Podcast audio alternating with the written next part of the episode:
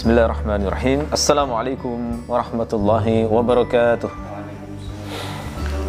الحمد لله رب العالمين وبه نستعين على أمور الدنيا والدين والصلاة والسلام على سيد المرسلين وإمام المتقين نبينا محمد وعلى آله وصحبه ومن تبعه بإحسان إلى يوم الدين اللهم اغفر لنا ما قدمنا وما أخرنا وما أسررنا وما أعلنا وما أسرفنا وما أنت أعلم به منا.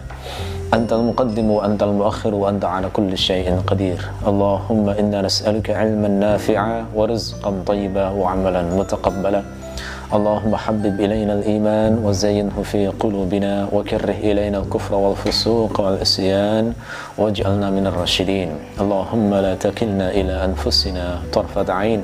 اللهم افتح لنا وأنت خير الفاتحين. أما بعد.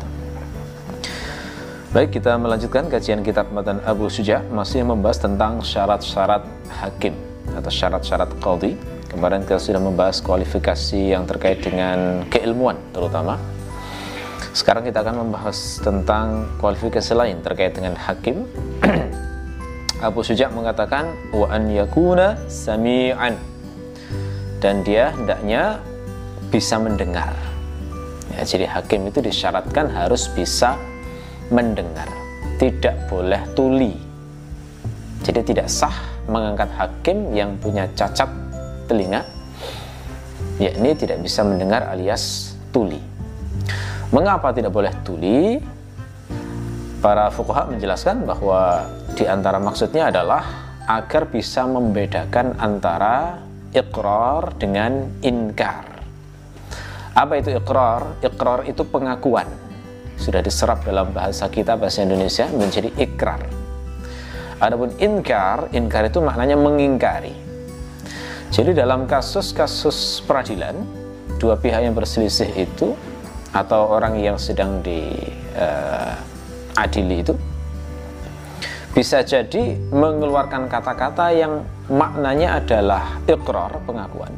Bisa juga dia mengeluarkan kata-kata yang bermakna inkar, Nah ini kalau orangnya tuli tidak bisa membedakan itu. Kalau hakimnya tuli, maka yang demikian itu tidak bisa dibedakan. Jadi ini tidak sah. Ya, saya akan memberikan contoh ikrar dan inkar di zaman Nabi. Contoh ikrar adalah kasus seorang anak badui yang melakukan perzinahan dengan majikannya. Ini diceritakan dalam Sahih Al-Bukhari diceritakan oleh Abu Hurairah dan Zaid al Khalid Zaid bin Khalid al Juhani. Mereka bercerita bahwasanya ada seorang laki-laki di kalangan Arab Badui yang mendatangi Rasulullah Sallallahu Alaihi Wasallam kemudian berkata, Ya Rasulullah, anshudukallah illa qadaita li bi kitabillah. Wahai Rasulullah, aku menyumpahmu demi Allah supaya engkau mengadili kami dengan kitabullah. Maka kemudian lawan sengketanya berkata begini. Sementara dia disebut dalam riwayat ini afqah minhu, lebih faqih, lebih ngerti ilmunya. Beliau mengatakan, "Na'am faqdi bainana bi kitabillah wa'dhan li." Ya, adililah kami dengan kitabullah dan izinkan saya untuk berbicara. Maka Rasulullah bersabda, "Qul," katakan. Maka dia bercerita, Inna bni kana asifan ala hadha fazana bimra'atihi wa inni ukhbirtu anna ala bni ar-rajma faftadaitu minhu bimi'ati syatin wa walidah fasa'altu ahla al-ilmi فأخبروني أنما على ابني جلد مئة وتغريب عام وأن على امرأة هذا الرجمة Sesungguhnya putraku menjadi pembantu di rumah orang ini Kemudian dia berzina dengan istrinya, sementara aku diberitahu bahwasanya putraku itu seharusnya dihukum rajam. Maka aku pun menebusnya dengan 100 ekor kambing ditambah satu orang budak wanita. Maka aku bertanya, ahli ilmu, mereka memberitahu aku bahwasanya hukuman untuk putraku sebenarnya adalah cambukan sebanyak 100 kali dan diasingkan selama satu tahun. sementara istri orang ini mestinya mendapatkan hukuman rajam maka Rasulullah sallallahu alaihi wasallam bersabda wallazi nafsi biyadihi laqdiyanna bainakuma bikitabillah al-walidah wal ghanam raddun. Wa 'ala ibnika jaldu mi'atin wa taghribu 'amin. Ughdu ya unais ila imra'ati hadha fa in i'tarafat farjumha Demi zat yang jiwaku berada di tangannya, kata Rasulullah, aku benar-benar akan mengadili di antara kalian berdua dengan kitabullah. Budak wanita dan kambing itu harus dikembalikan padamu. Sementara putramu mendapatkan hukuman cambukan seratus kali dan diasingkan selama satu tahun. Dan pergilah wahai Unais ke istrinya orang ini kalau dia mengaku, maka rajamlah. Qala faghada 'alaiha fa'tarafat fa'amara biha Rasulullah sallallahu alaihi wasallam farujimat. Ya. Maka Unais pun pergi, lalu kemudian wanita itu mengaku, maka Rasulullah memerintahkan dan wanita itu pun dirajam. Ya, jadi ini ceritanya kasus perzinahan yang dilakukan oleh seorang perjaka dengan seorang wanita yang sudah punya suami. Lalu kemudian terjadi perselisihan. Ini hukumannya bagaimana? Ya jadi eh, mungkin awalnya ayah dari lelaki yang menjadi pembantu itu bisa menyangka bahwa hukumannya itu bisa ditebus. Mungkin mengikuti tradisi jahiliyah di masa itu. Jadi dia menebus anaknya itu dengan 100 ekor kambing. Jadi seakan-akan eh, apa nyawanya. Nah, nyawanya anaknya itu ditebus dengan 100 ekor kambing. Lalu kemudian ditambah dengan budak wanita untuk menebus eh, wanitanya. Ya mungkin seperti itu bayangannya. Tapi kemudian eh, ketika si ayah dari lelaki pembantu itu mendapatkan fatwa dari ahli ilmu di uh, yang ia ketahui di tempatnya ternyata fatwanya berbeda. Ya ini pelaku persinahan itu harus dibedakan antara muhsan dengan ghairu muhsan. Jadi yang sudah pernah menikah hukumannya rajam. Kalau belum pernah menikah hukumannya dicambuk selama sebanyak 100 kali dan diasingkan selama satu tahun. Nah mungkin uh, terjadi perselisihan karena mungkin mau ditarik kembali itu. Ya jadi uh, kambing yang sudah diberikan kepada uh, lelaki yang suami wanita itu mungkin mau ditarik kembali sehingga kemudian terjadi perselisihan. Karena terjadi perselisihan maka kemudian diadukan kepada Rasulullah. Gimana ini hukumnya? Ternyata uh, setelah Rasulullah mendapatkan cerita Rasulullah menjelaskan bahwa hukumannya adalah rajam bagi wanita itu. Kemudian bagi lelaki perjaka itu hukumannya cambuk 100 kali dan diasingkan selama satu tahun. Nah, lalu kemudian Rasulullah mengutus salah seorang sahabatnya yang bernama Unais untuk pergi menuju wanita itu. Ya, untuk apa? Untuk ditanyai benar apa enggak kejadiannya. Begitu. Kata-kata Nabi, "Oh ya Unais ila imraati hadha." Pergilah wahai Unais untuk datang kepada wanita ini. Kenapa? Karena untuk menerapkan satu sanksi itu kan perlu bukti. Buktinya apa? Nah, bukti itu bisa macam-macam. Kalau pada kasus perzinahan buktinya itu bisa saksi. Tapi disyaratkan saksinya harus empat orang. Minimal empat orang tidak boleh. Kurang dari empat. Saksi tiga saja tidak cukup. Dan empat orang itu semuanya harus melihat dengan jelas. Tidak boleh hanya kira-kira atau diduga tidak boleh. Itu salah satu bukti. Tapi di zaman Nabi bukti ini tidak pernah terjadi. Gitu ya tetapi eh, yang paling sering kasusnya adalah dengan pengakuan. Gitu ya. Nah, pengakuan itu dalam bahasa peradilan Islam itu disebut dengan iqrar atau ikrar. Ya. Lalu kemudian ketika Unais datang menanya wanita itu dia mengaku. Nah, pengakuannya disebut dengan ikrar sehingga wanita itu berhak untuk dirajam. Gitu ya. Jadi ini ini contoh dari ikrar yang terjadi di zaman Nabi. Bagaimana dengan inkar? Adakah contohnya? Ada. Saya memberikan contoh kasus perselisihan memperebutkan tanah yang terjadi di zaman Nabi juga. Riwayatnya ada dalam Sahih Muslim dari Al-Qamah bin Wa'il dari ayahnya. Beliau menceritakan seorang laki-laki dari Hadramaut datang kepada Rasulullah dan juga seorang laki-laki dari Kindah. Jadi ada dua laki-laki, seorang laki-laki dari Hadramaut dan seorang laki-laki dari Kindah datang kepada Rasulullah. Kemudian yang berasal dari Hadramaut berkata, "Ya Rasulullah, inna hadha qad ghalabani ala ardin li kanat li abi." Wahai Rasulullah, sesungguhnya orang ini, maksudnya dia menyebut orang Kindah itu. Sesungguhnya orang ini telah merebut tanahku, padahal tanah itu adalah milik ayahku. Faqala al-Kindi, maka orang yang dari Kindah itu berkata, "Hiya ardi fi yadi azra'uha laisa lahu fiha haqqun." Dia ada, iya tanah itu adalah tanahku, berada di tanganku dan aku menanaminya dan dia tidak punya hak sedikit pun atasnya. Ya, maka Rasulullah kemudian berkata pada orang Hadramaut itu, "Alaka bayyinah? Kamu punya bukti?" Maka dia menjawab, "La." Maka Rasul bersabda, "Falaka yaminu."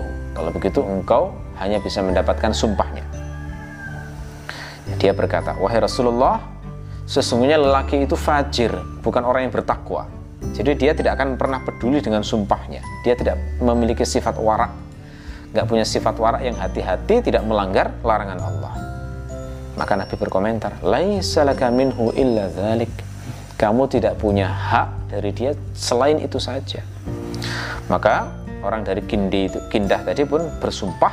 Maka Rasul kemudian bersabda saat dia sudah pergi, Ama lain halafa ala malihi liyakulahu zulman layal qayal layal qayannallaha wa huwa anhu mu'ridun. Perhatikan, seandainya dia bersumpah untuk mendapatkan harta itu untuk memakannya karena kezaliman, maka dia pasti nanti akan bertemu Allah sementara Allah berpaling darinya. Nah, ini menggambarkan betapa Allah sangat marah padanya. Jadi ini kasusnya dua orang bertengkar rebutan tanah. Satu dari Hadramaut, satunya dari Kindah. Yang Hadramaut itu merasa dizalimi orang yang dari Kindah. Jadi dia itu ketika sudah di hadapan Rasulullah mengatakan, wahai Rasulullah ini loh ini tanahku, tanah milik orang ayah, milik ayahku yang diwariskan padaku harusnya menjadi tanah saya. Tapi di, di, diambil sama orang ini, wahai Rasulullah.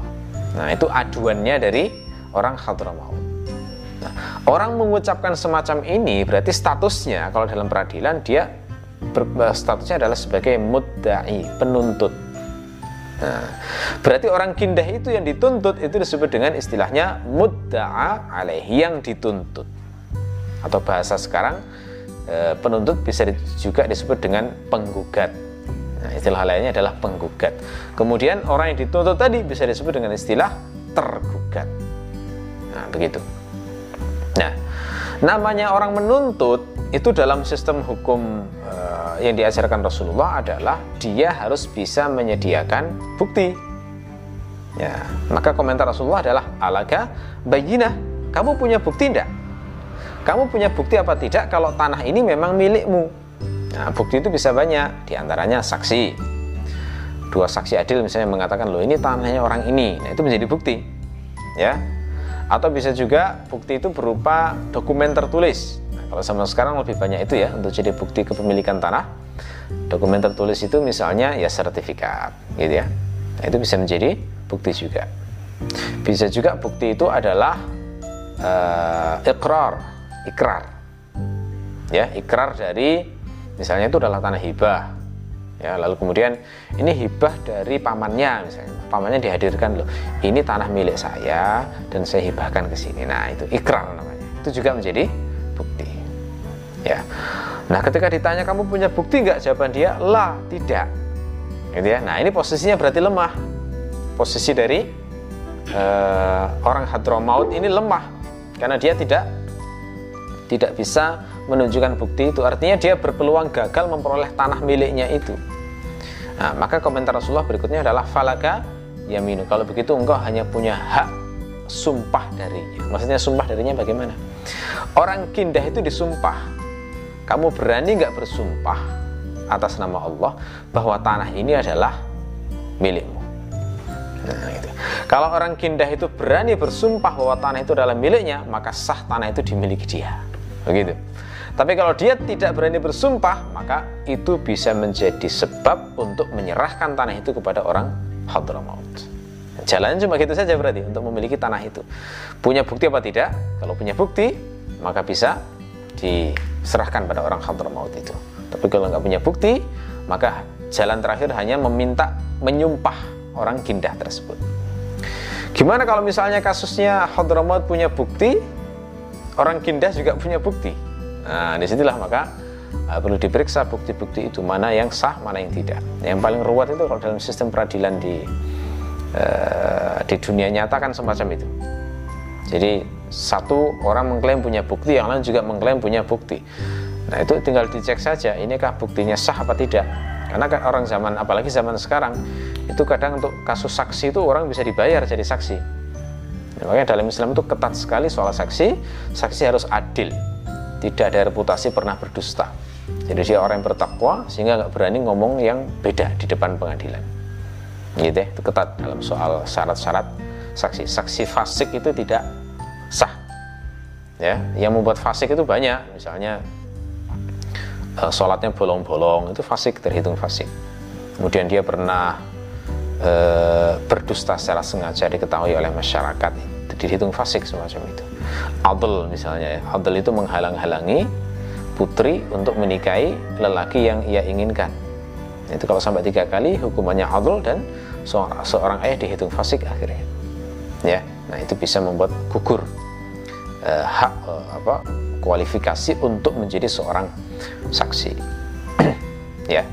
Nah kemudian ketika Rasulullah meminta agar orang kindah itu bersumpah ini di, diprotes sama orang Hadramaut wahai Rasulullah ini orang nggak bertakwa innahu rajulun inna rajula fajir kata orang Hadramaut itu orang ini orang yang fajir nggak bertakwa dia jadi dia mudah saja bersumpah dusta untuk memperoleh tanah itu ya Nabi kemudian bagaimana respon Nabi Laisa laka minhu illa. Kamu nggak punya hak selain itu. Maksudnya dalam tata aturan hukum dunia ya cuma begitu aturannya. Ini memang kita nggak bisa berharap di dunia itu ideal banget. Oleh karena itulah memang uh, itu fungsi uh, apa peradilan di akhirat itu yang menjamin keadilan seadil-adilnya adil hakiki.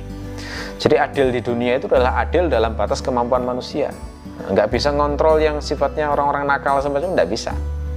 Nah kalau di akhirat kan bukti-buktinya jelas ditampakkan semuanya orang nggak bisa mengelak. Tapi kalau di dunia mungkin aja orang berdusta. Makanya Rasulullah di akhir mengancam ini Perhatikan, kalau orang ini sengaja berdusta ya, hanya untuk memperoleh harta, maka dia pasti akan ketemu Allah dalam keadaan Allah berpaling padanya. Jadi kalau Allah berpaling padanya itu kan itu ekspresi untuk menunjukkan betapa Allah marah sekali.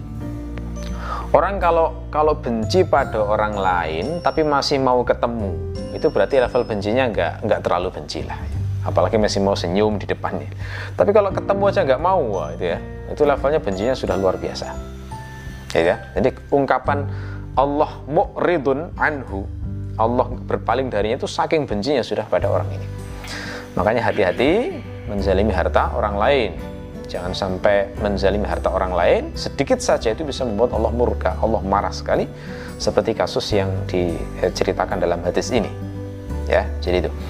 Jadi ini uh, yang uh, apa kisah ini itu memberikan pelajaran sangat bagus tentang bagaimana tata peradilan dalam Islam ya, ya menjadi prinsip-prinsip yang dipakai dalam sistem pengadilan agama. Nah, di kasus ini kalau kita tanyakan ini mana yang tergolong inkar, ucapan mana yang tergolong inkar?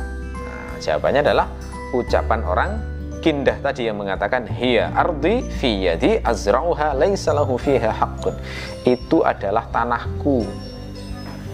Ya, itu adalah tanahku berada di tanganku aku menanaminya dan dia tidak punya hak apa pun atas dia Nah, jadi kan awalnya ada tuntutan dari orang Hadramaut ya.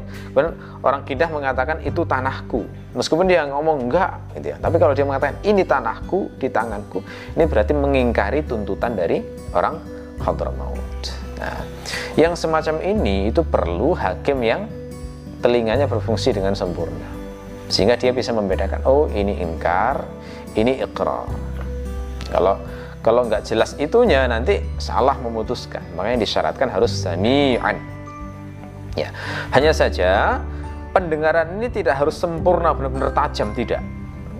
Jadi para fukoha itu sampai mengatakan eh, pendengaran tidak sempurna tidak masalah yakni ketika misalnya dia hanya bisa mendengar jelas ketika diteriaki di telinganya misalnya Nah itu sudah cukup itu. Jadi sah untuk menjadi qadhi meskipun telinganya nggak sempurna banget. Berarti nanti pihak yang bersengketa itu kalau ngomong harus dekat telinganya. Begitu ya. Nah, ini yang dikatakan oleh Ibnu Qasim Al-Ghazi misalnya dalam Fathul Qarib beliau mengatakan walau bisyahin fi uzunaihi meskipun dengan teriakan pada kedua telinganya. Gitu ya. Berikutnya adalah wa an yakuna basiran dan dia harus bisa melihat. Ya, jadi tidak sah hakim jika dia itu buta. Jadi hakim akma itu tidak sah menjadi hakim. ya. Kenapa? Penjelasan para ulama adalah agar bisa membedakan mana khusum, mana syuhud. Apa itu khusum? Khusum itu adalah pihak-pihak yang bersengketa. Kalau syuhud, syuhud itu adalah saksi-saksi. Nah, jadi hakim itu harus bisa membedakan, oh ini pihak yang bersengketa, oh ini saksinya. Jangan sampai dikacaukan. Misalnya, ada suami istri, laki-laki dan wanita berselisih. Sang suami mentalak istrinya, lalu di masa idah me, e, merujuk istrinya. Ya, cuma merujuk istrinya itu enggak di hadapan istrinya, kan memang untuk akad nikah itu rujuk itu kan nggak harus tidak harus e, didengar istri apa tidak harus di depan istri bahkan nggak harus dengan ridhonya istri. Jadi rujuk misalnya suami di e, apa istri di Malang suami di e, Surabaya misalnya. Istrinya ditalak kemudian menjalani masa idah.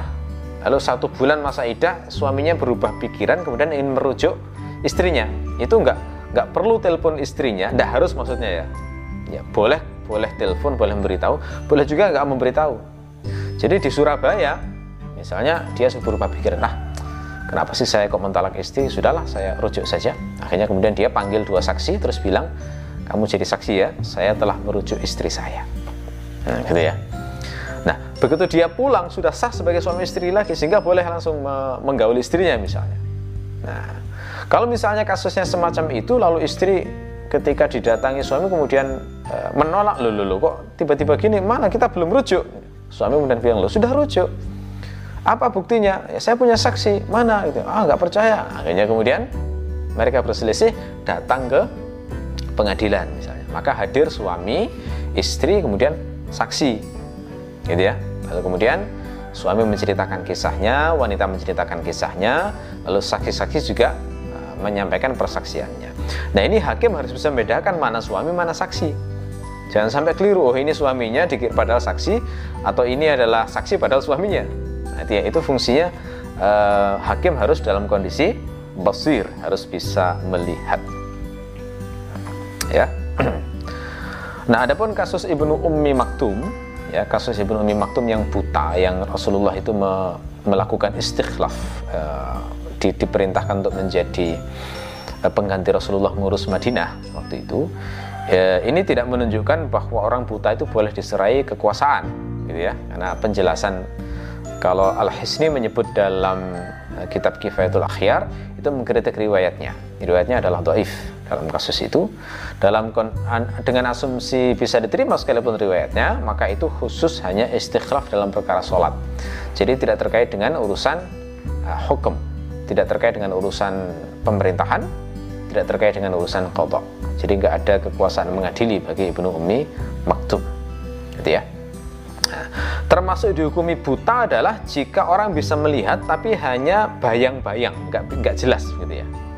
Jadi rabun parah, mungkin kena katarak atau apa gitu sehingga sampai levelnya itu matanya itu hanya bisa melihat bayangan orang. Kalau orang lewat itu masih kelihatan, tapi bedakan apakah ini istri atau tetangga masih nggak bisa. Nah gitu ya. Nah yang semacam ini dihitung buta sehingga tidak sah menjadi hakim. Ya. Tetapi kalau orang itu kena rabun jauh maka sah. Jadi rabun jauh itu adalah kalau jaraknya jauh itu nggak bisa melihat jelas. Tapi begitu didekatkan jelas. Nah yang semacam ini sah menjadi hakim. Termasuk sah adalah rabun senja jadi rabun senja itu siang hari bisa melihat begitu malam hari langsung rabun. Nggak bisa melihat dengan jelas. Nah itu sah menjadi hakim. Ya. Termasuk sah adalah akwar. Akwar itu buta sebelah. Nah ini lafat akwar itu disebut Rasulullah dalam hadis yang menceritakan tentang Dajjal ya. Jadi Dajjal itu disebut Nabi akwar buta sebelah, bukan bermata satu. Nah, ini banyak yang salah paham ya. Dajjal itu dikira bermata satu di tengah begini, seperti Cyclops. Itu salah. Jadi Dajjal itu matanya dua, kelopak matanya dua, rongga matanya dua, cuma buta sebelah, sebelah kanan sini yang buta. Jadi itu akwar. Jadi kalau kalau hakim akwar masih sah, boleh. Ya, jadi ini. Nah, di sini bisa kita perhatikan, secara fisik hakim itu hanya disyaratkan bisa mendengar, bisa melihat. Artinya kalau cacatnya selain ini sah sebagai hakim. Misalnya lumpuh tangannya, tidak masalah. Hakim lumpuh tangannya yang penting bisa melihat dengan baik, mendengar dengan baik tetap sah. Atau lumpuh kakinya. Atau lumpuh separuh badan misalnya, ya. Jadi semacam ini tetap sah menjadi hakim. Yang penting dia bisa mendengar dan bisa melihat. Syarat berikutnya adalah an yakuna katiban, hendaklah dia bisa menulis. Nah, ini adalah uh, wajhun dalam madhab Syafi'iyah.